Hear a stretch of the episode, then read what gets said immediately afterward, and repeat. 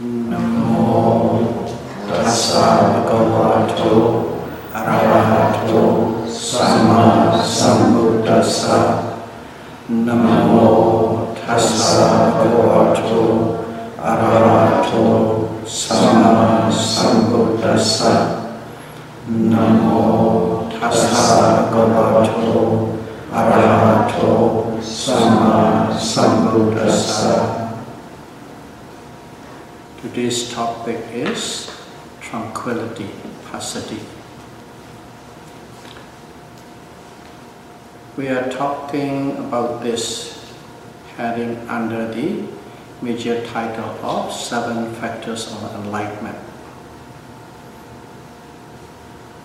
And the seven factor of enlightenment, we have treated already the first four. First one is sati, mindfulness. And second is Dhamma Vijaya, investigation of Dhamma. And the third is effort or energy, Viriya. And the fourth is Piti, rapture, or pleasurable interest. And in here we are dealing under the topics of Bojjhanga Dhamma, seven factors of enlightenment, which means people who are practicing this are in advanced stage or even a noble person, but definitely in the higher state of jnana. The main thing in here is to balance, okay, to balance your state of meditation. When you're really low and down and slow then you practice a certain factors to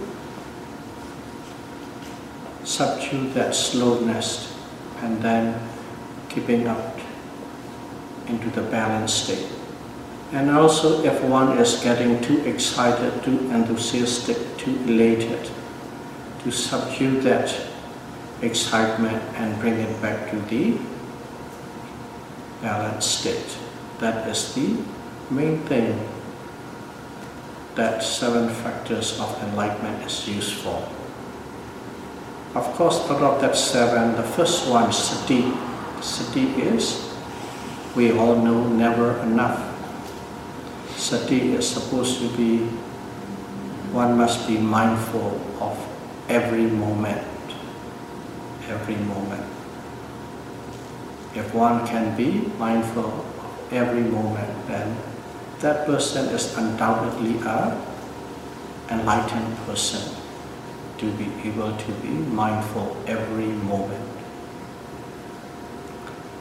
And the first three we have talked, which is investigation of Dharma, effort and energy, and then rapture.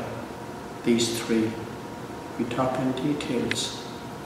Whenever one is really low and down, or bored, or lazy, or sluggish, okay, not wanting to do meditation, and so on, or depressive mood, the low mood. And in those states, one practice one of those three, whichever is suitable, whichever one is very skillful of. By investigating of Dharma, your depressed mind will be raised. By applying more effort, your depressed or slow mind or shrunken mind will be uplifted. And by practicing rapture, producing rapture or pleasurable interest, your sluggish mind, your boring mind, your lazy mind will become uplifted again and bring about to the balanced state. So that is what it is used for. To be able to bring that up, that means one must be very skillful. One must be able to bring these up okay, within a very short period of time. Only then one can be able to reach it. And if you cannot bring these up, developed, or bring that into that state, it won't have much effect. That's why a yogi must have been in a very higher states of jnana or insight, or being a noble person, okay, other than the arahat, the highest state.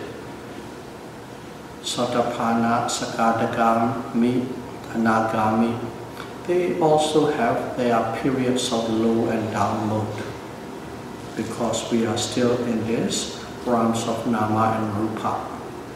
Due to physical, mostly physical, and in the lower state, even mental state.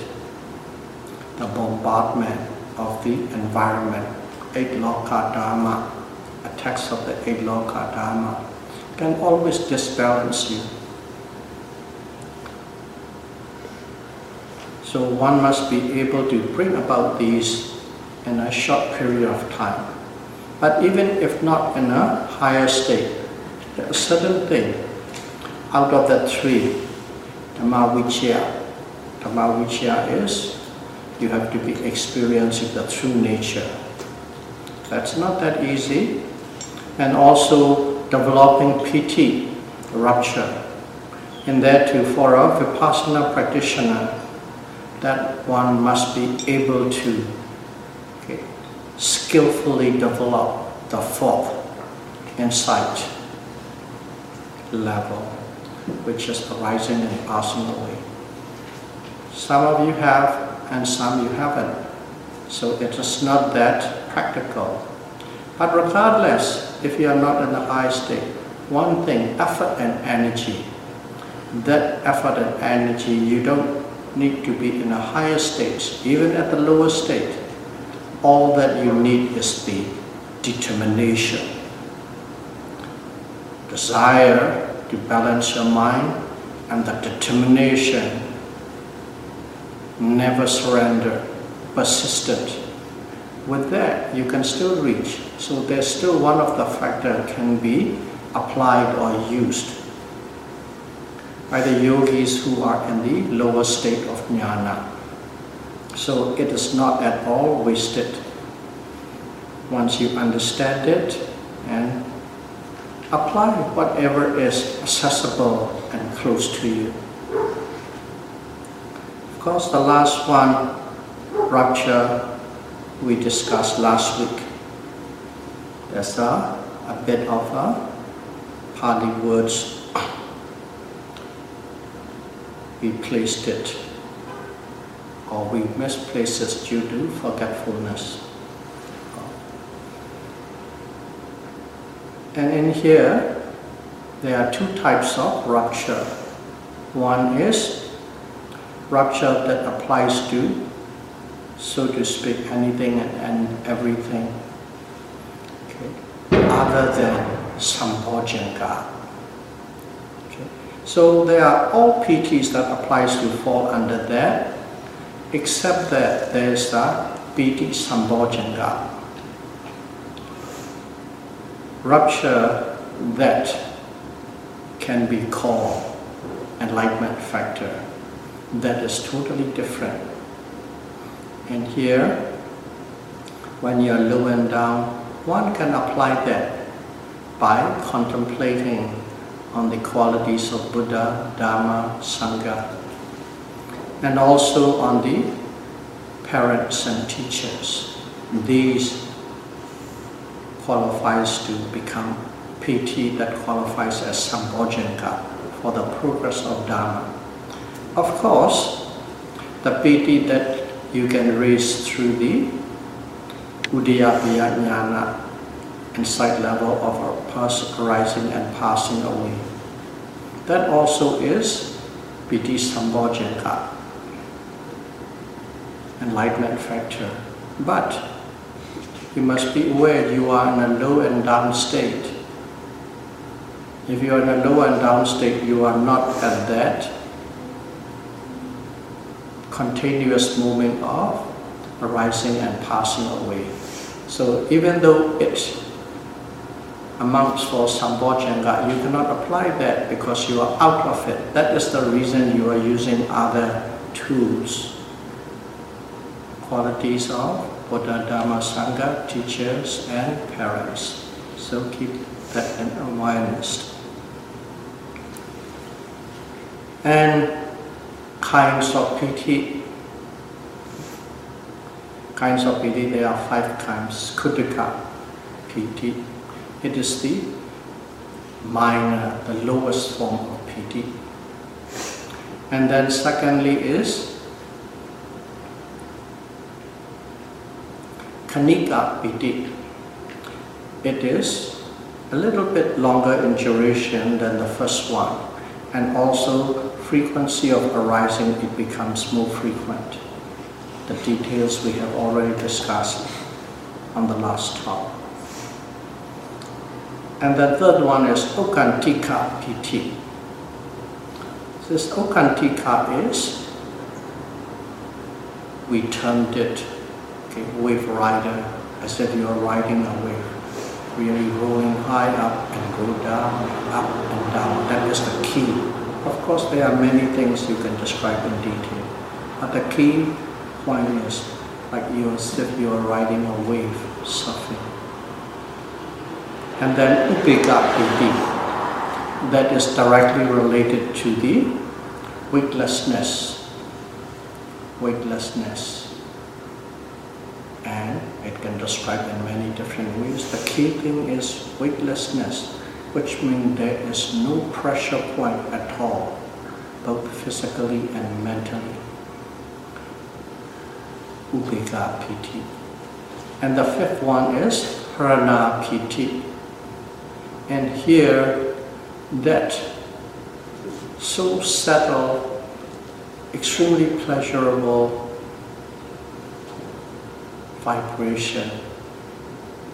It pervades every part of your body, every cell of your body sinks into it, and also every mental states that are at that moment. Piti. So those are the five kind of pitis. One may experience one or the other, but whichever one is, it will uplift you and it will get you out of the depressive and low mode of your meditation period. So as we have said, the first three is good for uplifting your mind. And there are other three called passaddhi, tranquility.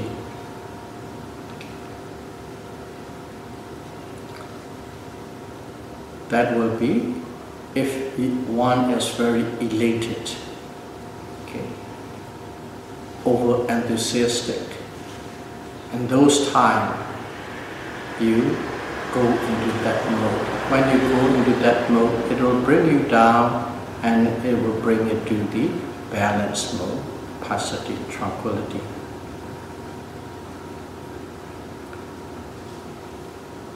And passaddhi, or English tranquility, what it is. To understand what tranquility is or passaddhi is, one must understand its opposite nature. Its opposite nature, we have already discussed it at the beginner's level. Kukkucca, uddhacca, nivarana restlessness and worry or restlessness and remorse. One need to understand what is restlessness and remorse or worry. Of course, at the beginner levels, we talk, give example about what restlessness and remorse is. It is a state of mind in which the mind cannot grasp on a single object. It cannot even grasp any object at that moment. It hovers. In other words, there's a space between the awareness and the object. They don't come into direct contact. It just skittishly go away from one to the other. That is restlessness and remorse. Usually restlessness, even though it's not described in here, related with future, uncertainty about future. As you're not quite sure about what's going to come, whether what you want to happen can be accomplished or gained, so on. And remorse is about the past, whatever you have done in the past, whatever you have done wrong in the past, catch up with you in your psyche. So I will approach that way. Restlessness is more related to the future events and remorses. Or worry is more related to the events of the past. So in here, we understand quite clearly but one thing we need to understand is, yes, when you're at the beginner level, all the example and the talk we have given is more than sufficient. It's very good. We understand. But one thing is, you are not stopping. You're meditating and you're meditating and you're progressing and you're progressing.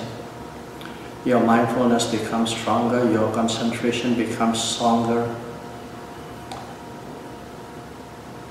And whenever you become stronger, restlessness doesn't disappear. The thing is, they become finer and finer and finer. Before restlessness is very gross, it can be identified with events and situation and condition and things like that. But when you have a very good meditation, still there's restlessness. It's very fine. Even in the Ariya level, only at the highest level, and when you got there, that restlessness is abandoned. Sotapanna, you still have restlessness. Sakadagami, you still have restlessness. Even in Anagami, you still have restlessness. But of course, not at the level, not with the definition we understand so settled, the higher, the deeper you go in, does restlessness become finer and finer and finer. So don't go me directly, but uh, the words in here, like in meditation nowadays, experimenting with machines do a lot of the yogis who are great meditators and then they measured when they are in a certain state of meditation or in a absorption meditation. And also mindfulness meditator, they measure it.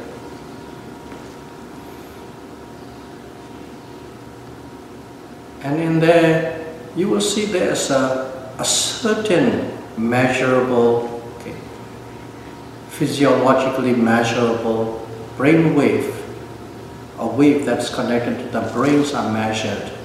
And at a certain level, sudden brain waves are shut out or flatline. Another level, another brain wave are shut off or flatline. The deeper and deeper and deeper, a certain brain wave become flatline or shut off. But still, there are certain, even in a deep state of meditation, a certain brain wave are still vibrating.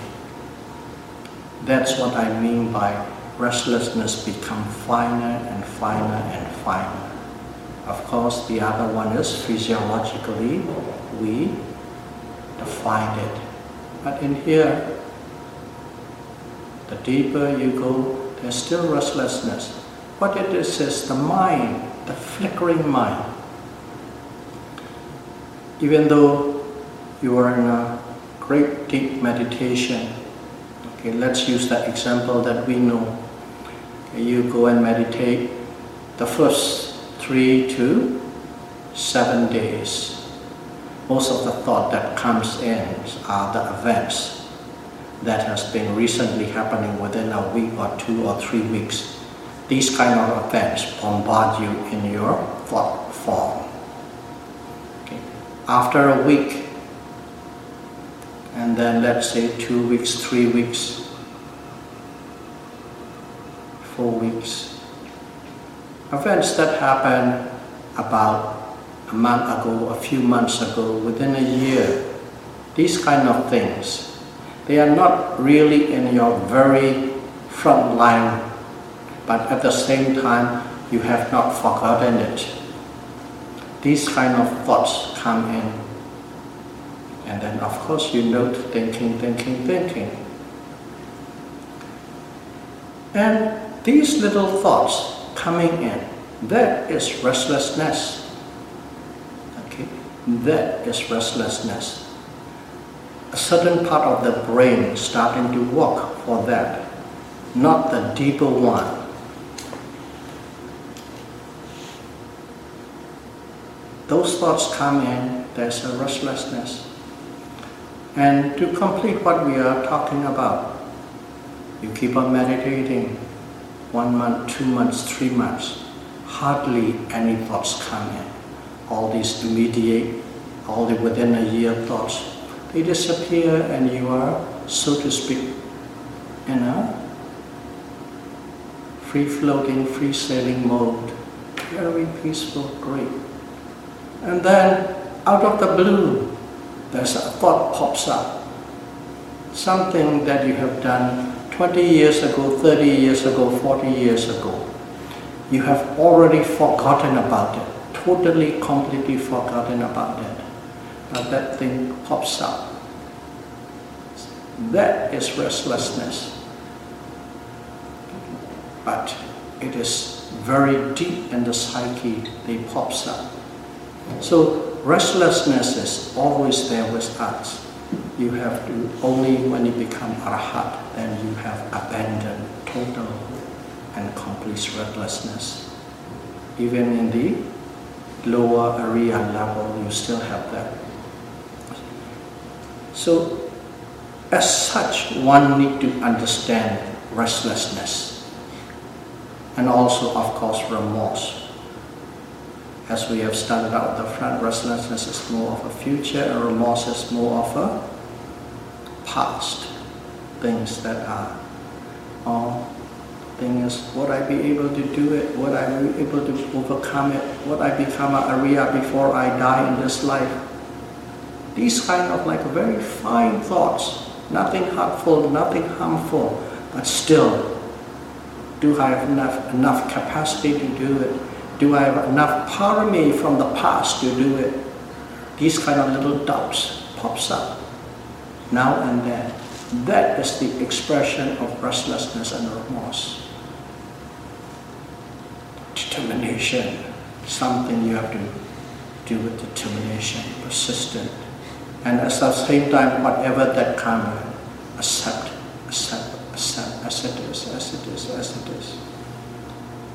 Now we know what is restless and remorse in a very different, various level and that even to the deepest part of our psyche.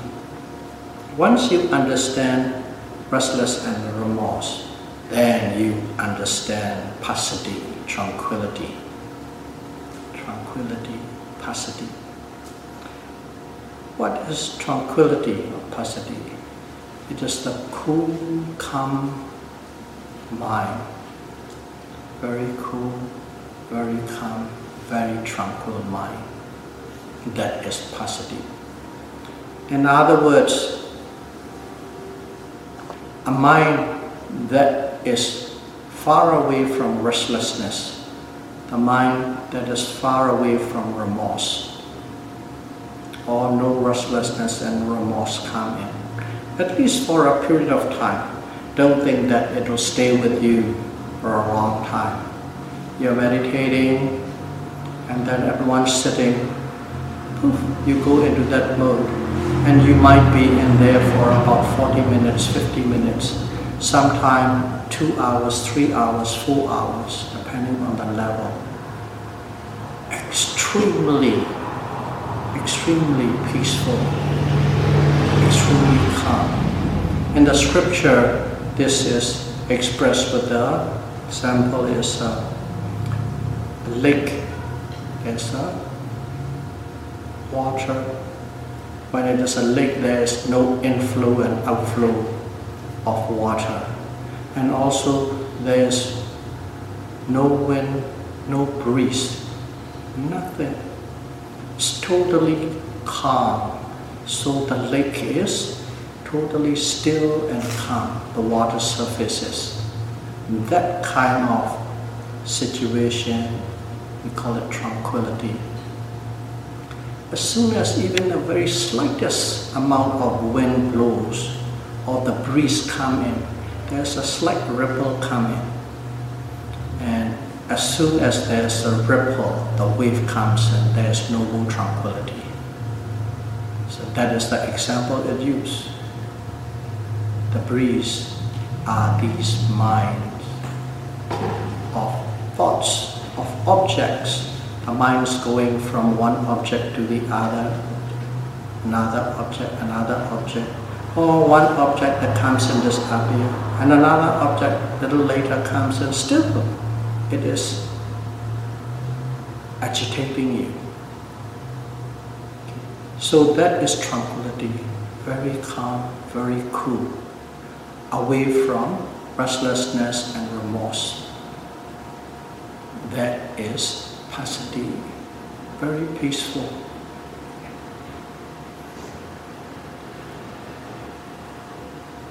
It can be brought about, usually, not only can, usually it is brought about by rupture, depending on the type of rupture.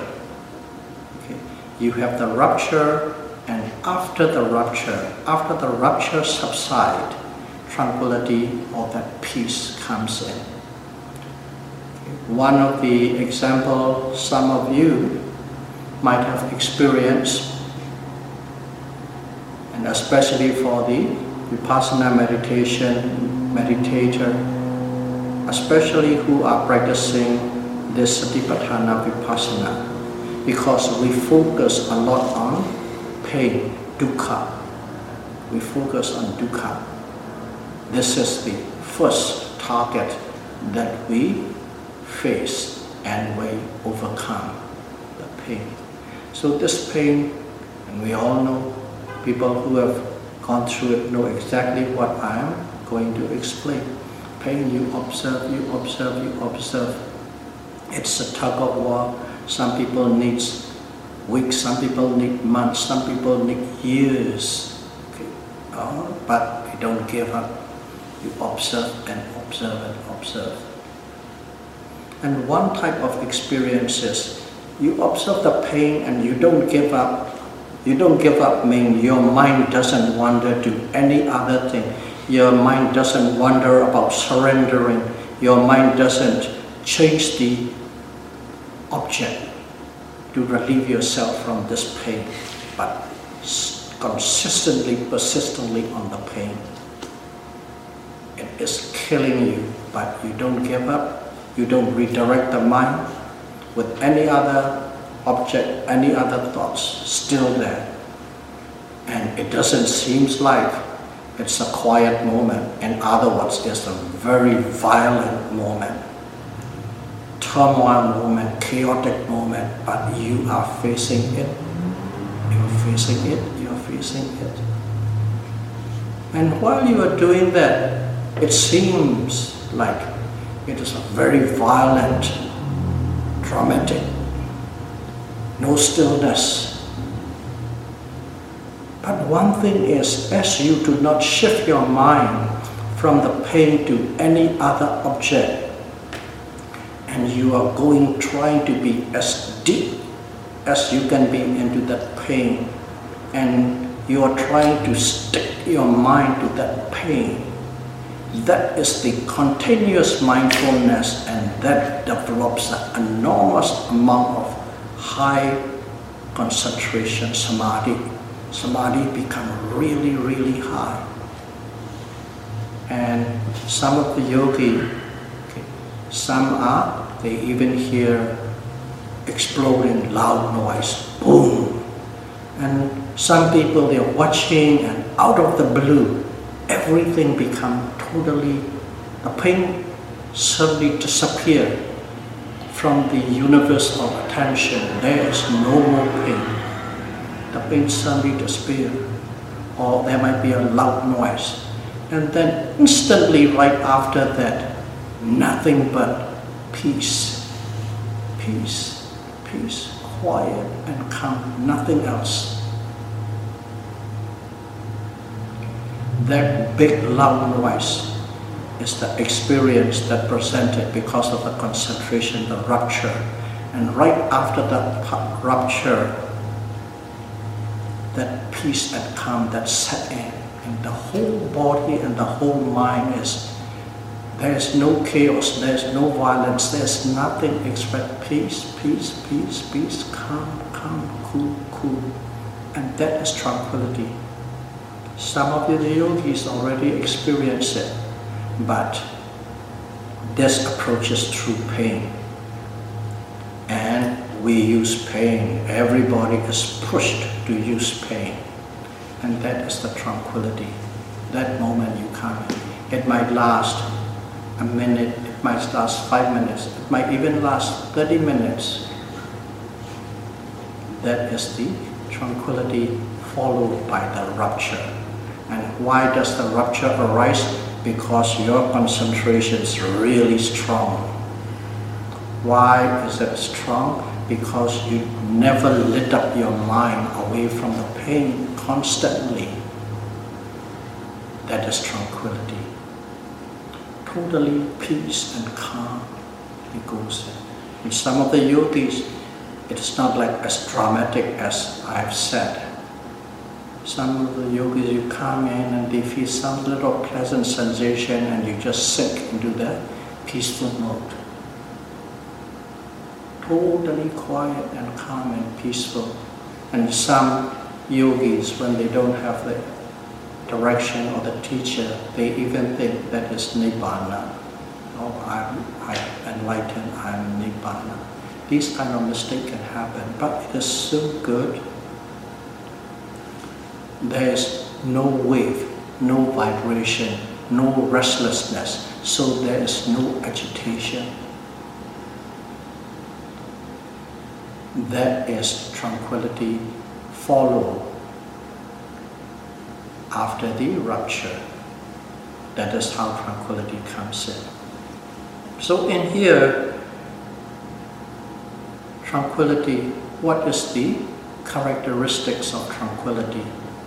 The characteristics of tranquility is coolness and calmness of the body and the mind, both the body and the mind body is also cool and calm. Nothing is moving, nothing is twitching. And the mind is also cool and calm. Even with the samadhi concentration, the mind is still not cool and calm. The mind is still restless. You're meditating, your concentration is pretty good but in a certain moment, you know, there might be a little twitch, you know, or a little itch come in and the mind goes there, that twitch and that itch. Sometimes there's an involuntary muscle twist. The mind goes in there. There is ripples on your mind. That is restlessness on the mind. And when you have tranquility, nothing as such, the body is totally sync, perfectly quiet and calm. The mind is totally, perfectly calm, cool and quiet. Quietude of the mind and the body. When I said mind, both Citta and Cetasika.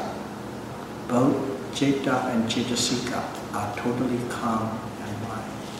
so that is the how to identify whether you have tranquility or not.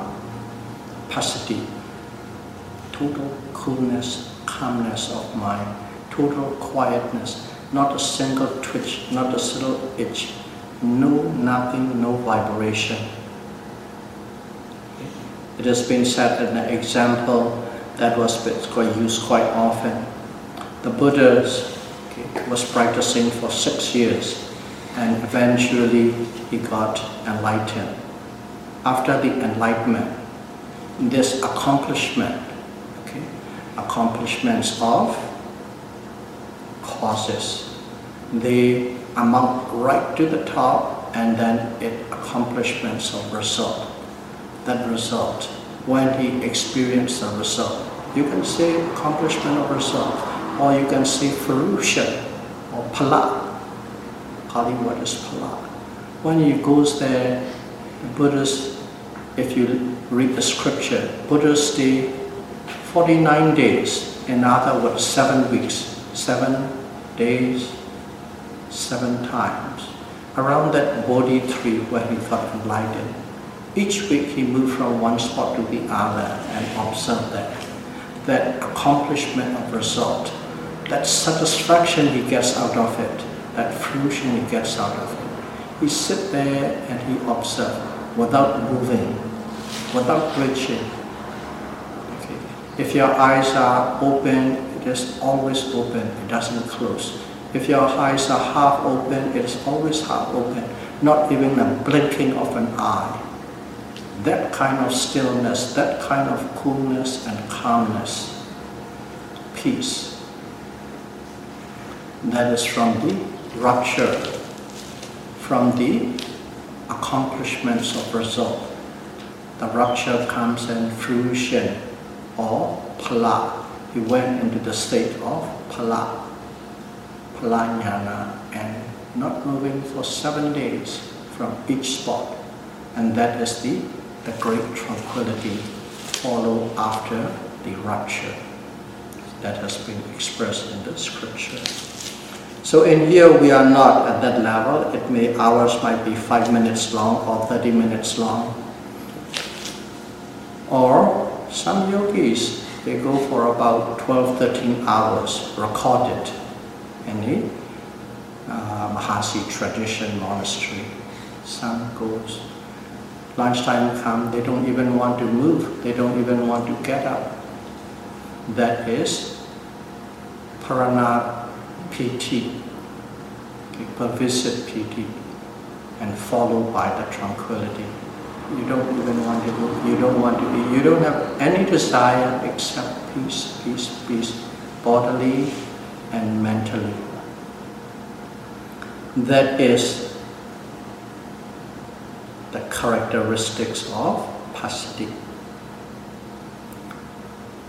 And function, what is the passaddhi function as? It functions as, if I have to quote directly, the extraction or suppression of heat. If you want to call it modern way, is it takes out all the heats that produce from your brain wave. Okay. It extracts all the heat or it all the heat that produce from the vibration of restlessness and remorse.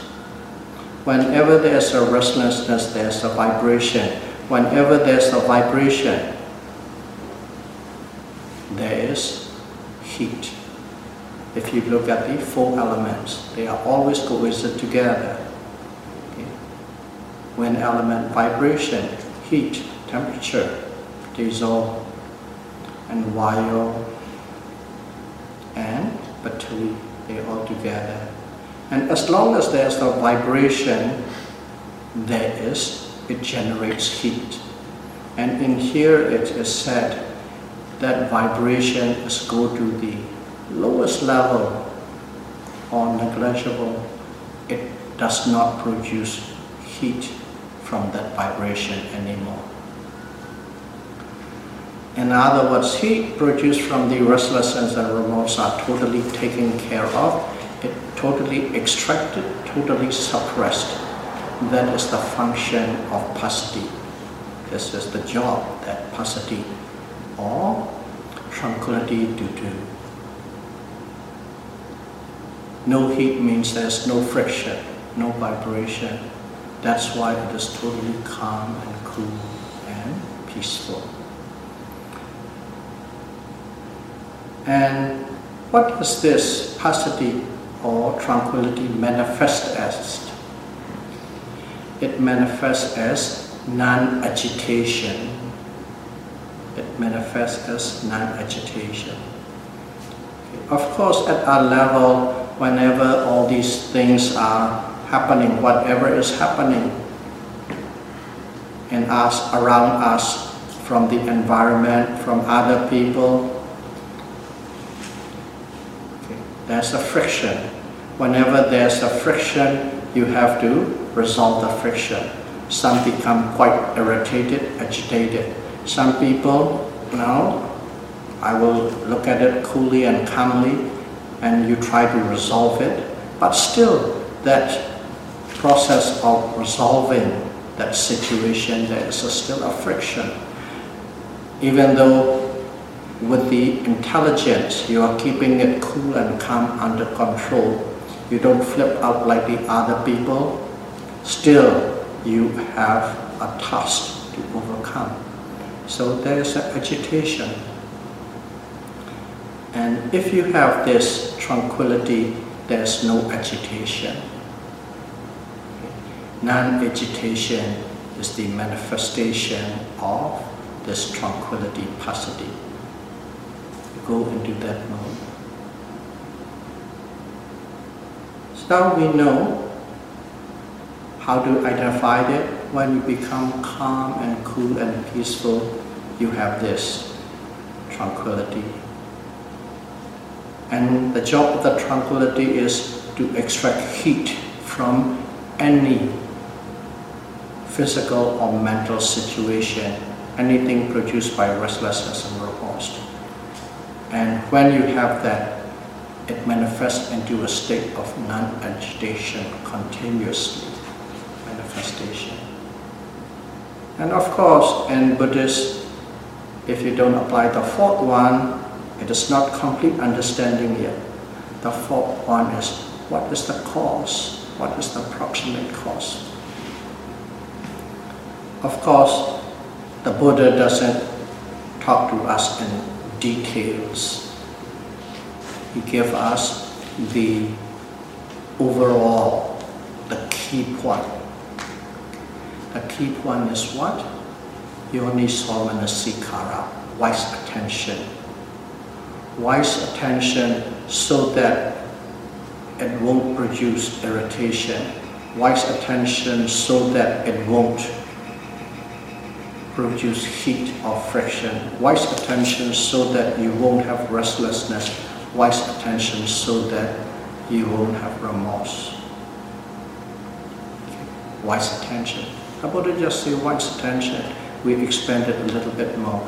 If you want to expand it even further more, wise attention so that you know how to do always the right thing, the wholesome thing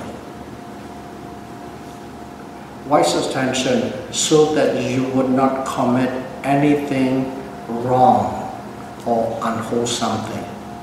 In other words, it comes right back to your life. Every day, everything you do, every decision you make, and every execution you are doing, to avoid anything that is hurtful, harmful, violent, and cruel and to do everything who's loving, compassionate, kind, and helpful. It goes back down right to that. And if you live your life that way, automatically tranquility is just beside you. You already have prepared the ground. That is wise attention. That's why Buddha said wise attention, yoniso manasikara is the cause. passaddhi, tranquility is the effect. That's wise attention. Buddha doesn't sit down and talk for hours and hours in details. That's why our tradition is called Theravada Buddhism. Theravada, Thera is the elders, Vada is the, their, quite their presentation, okay? the presentation of the elders. When the Buddha said like that, wise attention, and of course his senior disciple, Shin Sariputra, Shimoggallana, Shin Mahakassapa, and so on. Okay. Because Buddha cannot sit down and talk with a big loudspeaker and stereo surround sound so that one million people can hear. You can hear about maybe 20, 30 of his senior disciple heard about it, or whoever is fortunate enough around there can hear it. And they go around and they teach to their students, and their students, their students, their students spread. And when they taught them, they expand, they elaborate, so that those people can understand. Because Shin Sariputra has enough great intelligence to exactly understand what Buddha meant. But the lower junior monks don't have. So it is his duty to expand and to elaborate. That's how he taught. That's why our tradition, our Buddhist lineage is called Theravada, the presentation of our elders according to the Buddha's teaching, according to the intention or intent of the Buddha. That is how it's standard down. So over 2,500 years down the line, many great monks have rise passed away, rise and passed away. And whenever these kind of great monks come in, they touch a certain division, a certain section of Buddha's teaching, and they expand furthermore, they expand furthermore. In Sri Lanka, they expand furthermore, based on the culture and tradition of Sri Lanka, so that Sri Lanka can understand. In Burma, the Burmese Theravada senior monks expand and explain so that according to the Burmese culture and tradition, the thinking process can understand what the Buddhas meant. And so it's the same in Thailand or Cambodia or Laos. That is Theravada. But not everybody. Every century, one or two or three great monks appears and their teachings remains. Their explanation of the Buddha's teaching remains. And even this has been critiqued by the Buddhist Council. A whole great learned monks critique. And then some are discarded and some are accepted. And whatever that is accepted is called sub-commentary or sub-sub-commentary and it has become a part of the scripture. It only comes from the great monks, one or two that arises in a century. That is how our tradition and that's how we learn and that's how we understood the Buddha's teaching. So to go back to the main topic, the Buddha said, Yoniso Manasikara, that is the proximate cause of tranquility. And down the line, all these great senior monks expanded a little furthermore for us to actually do. In other words, they put down a system for us, a system for us to do a certain thing. That's why you will see sometime three points, five points, seven points, eight points, nine points, eleven points, all the points for each to follow. Okay, in rapture, altogether there are 11.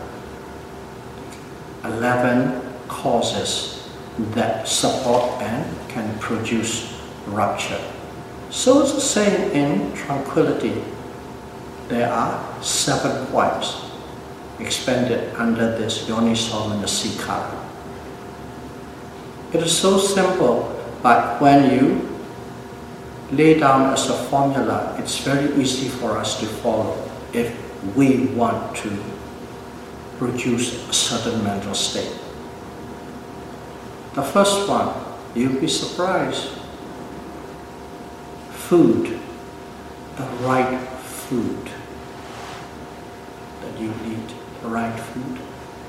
You don't eat gaseous food, you don't eat spicy food, you don't eat fat food. Of course, I'm talking with the modern nutritional science.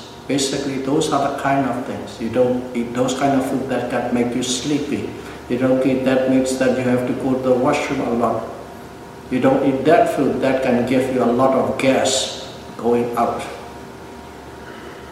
every hour and so on. Because these are the interruption.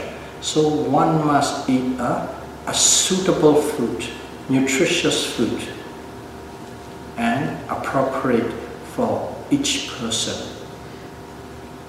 That's the first. And also must be able to include a certain flavor that satisfy each of you. Some they love to have that little bit of a sour taste. Some they love to have a little bit of sweet taste. Some they love to have a little bit of bitter taste. That flavor included in your food. Flavor. But the rest is nutritious food. That is number one, the cause, proximate cause of the tranquility. And second, it's laid down as the climate. The climate is basically temperature. Right now, maybe some of you, maybe all of you, you can feel the heat generating in you because the temperature is a lot higher than normal. The temperature is a lot higher than your body temperature. So there is a, a little of heat wave coming out of your body because when it is hot outside the body, try to cool it down by producing sweat. That kind of reaction is going on, and because of that, I can actually feel buzzing on my skin. I can feel the stickiness on my skin at this moment. I can feel it on my face. That is not in alignment with tranquility. So the climate, temperature, pressure, humidity, that also is important. That could produce tranquility. Food, climate. Temperature, pressure, humidity must be perfect. Or to speak, it should be supportable to tranquility, if not perfect. One, two, three. Number three, the posture. For that posture, you must have the right posture. Because each of us, let's say you are doing the walking meditation, there's a lot of movement. I don't think it will be suitable for tranquility. Okay, maybe sitting meditation. But even in the sitting, there are so many posture of your leg position, one leg in front, or half lotus, or full lotus, depending on your training and depending on your flexibility of your body. And also lying down. Will that lying down make you go into sleep or still keep you alert? These are the things. So, food, climate, posture, number three. And number four, number four is one must okay, maintain, okay, one must maintain overzealousness or over enthusiasm. Maintain me. If you are practicing and if you become overzealous, if you become over enthusiastic, which means you want to achieve this really fast. You want to attain this fast. As soon as you have that kind of I want, I want, I want, you are not there anymore. What happened? As soon as you want, you created a mental state of restlessness in your brain or in your mind. There's a restlessness coming in. That over enthusiasm, that overzealousness, that little tidbit of noble desire, even the noble desire, wanting a little more than normal, but not that at the beginning setting up as a post, but right at that moment.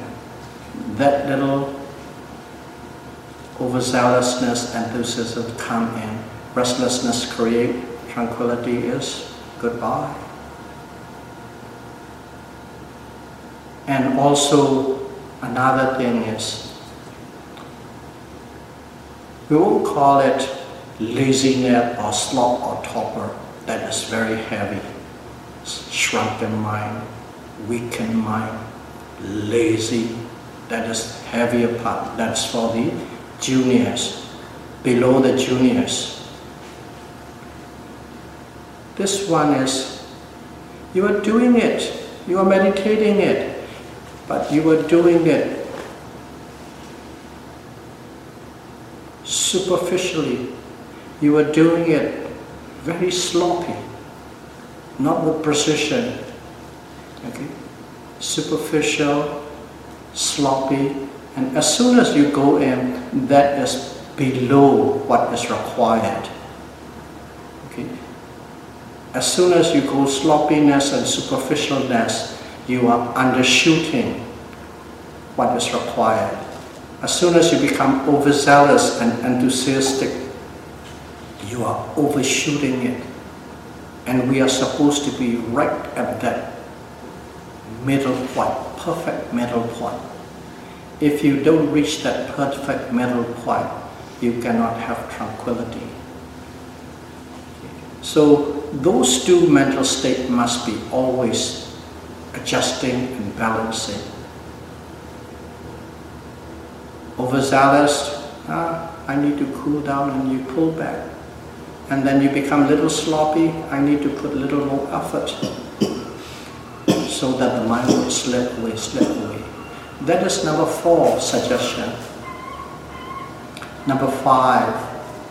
Number five is not only while you're sitting down in here, these elders give us every environmental condition as well. You live with a group of people, you associate with a group of people because you are not alone. Even while you are meditating, you are with co-meditators, co-monks, co-yogis, they are there.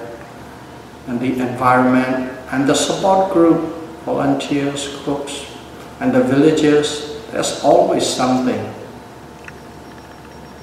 Humans are social animals.